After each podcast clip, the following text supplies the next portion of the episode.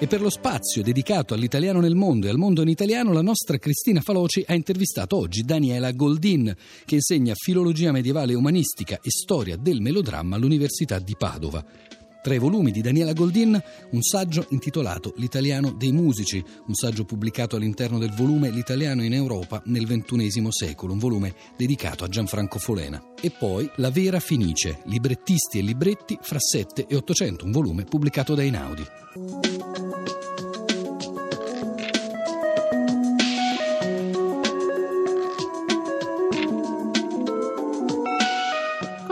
Esattamente quando parla di musici e perché è interessante occuparsi del loro italiano, Daniela Goldin? Uh, musici è un termine molto diffuso e normale nel Settecento per indicare i cantanti che occupano le scene europee qualche volta esteso anche ai musicisti, agli esecutori, agli strumentisti. Io ho utilizzato un termine diffuso nel Settecento per parlare però dell'attualità e anche parlando dell'attualità sono partita da due considerazioni. Uno, la bellezza della nostra lingua, non ci si rende mai conto che gode di ottimo prestigio in giro per il mondo, eh, mentre da noi sembra un po' l'italiano schiacciato tra i dialetti e adesso questa esigenza irrefrenabile di parlare in qualsiasi condizione, in qualsiasi situazione in inglese. L'altra considerazione che mi riguarda più da vicino è il fatto che eh, se un grande musicista come Schubert, autore di grandi sinfonie, di quartetti, di musica da camera, di musica per pianoforte, decide di intonare, di musicare un testo di Goethe come la Greciana Spirrade o un altro grande musicista come Mahler, autore di famosissime sinfonie, decide di inserire in una sua sinfonia un movimento che intona una poesia di Nietzsche significa che quei testi sono molto importanti, che solo quei testi hanno ispirato ai compositori quella musica e quindi è giusto che quei testi vengano sempre perfettamente percepiti dall'ascoltatore e eh, la condizione perché questo succeda è che i cantanti facciano percepire quei testi.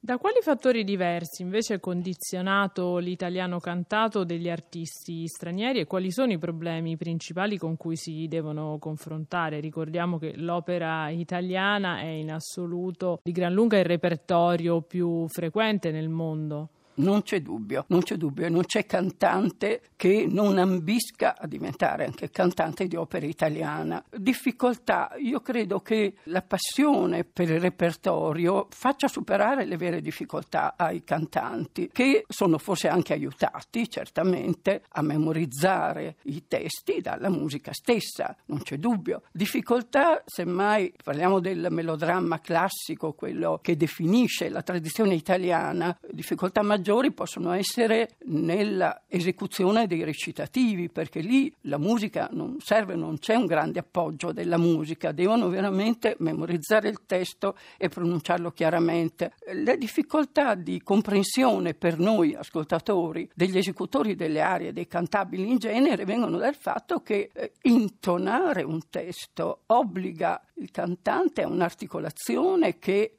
può compromettere anche la comprensione e l'esecuzione piana, perfetta del testo italiano che stanno cantando.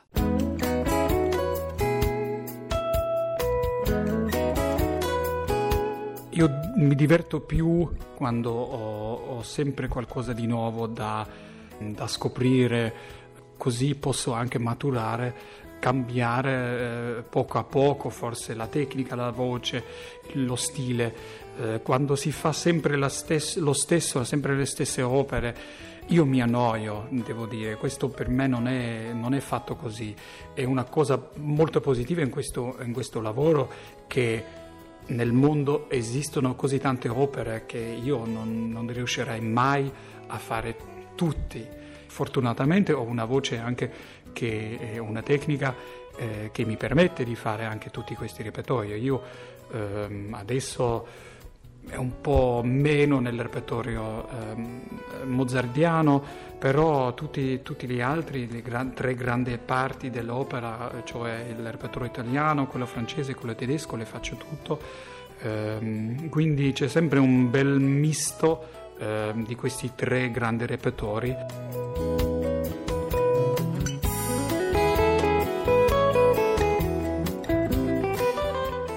Daniela Goldin, l'italiano è diventato anche una lingua di comunicazione tra direttori d'orchestra, cantanti, strumentisti, quelli che lei appunto definisce musici in senso ampio. Ecco, che livello hanno di italiano e come è cambiato secondo lei in questi ultimi anni, se è cambiato qualcosa? Ma io credo che nonostante gli sforzi degli italiani di abbandonare la nostra lingua, i musicisti siano sempre più interessati a conoscere l'italiano, a conoscerlo e dominarlo. Io sono sempre ammirata anche di questi eh, musicisti, diciamo, stranieri che magari esordiscono in Italia, vengono intervistati e già si destreggiano molto bene nel conversare, nel sottoporsi a delle interviste. Ovviamente credo che tutti pensino a quello che per me è il massimo degli esempi di una lingua non neolatina, cioè Jonas Kaufmann, è prodigioso il suo italiano.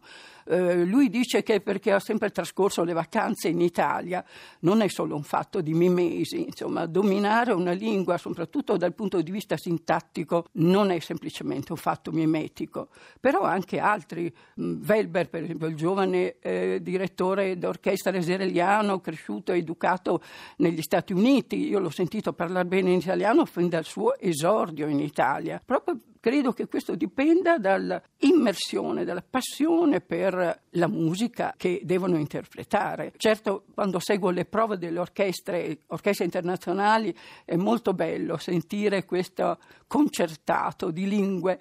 I musicisti tra loro comunicano in varie lingue, anche in italiano, quindi trattato con lo stesso prestigio delle altre vere lingue eh, di adesso veicolari, come si chiamano, come, come, l'inglese.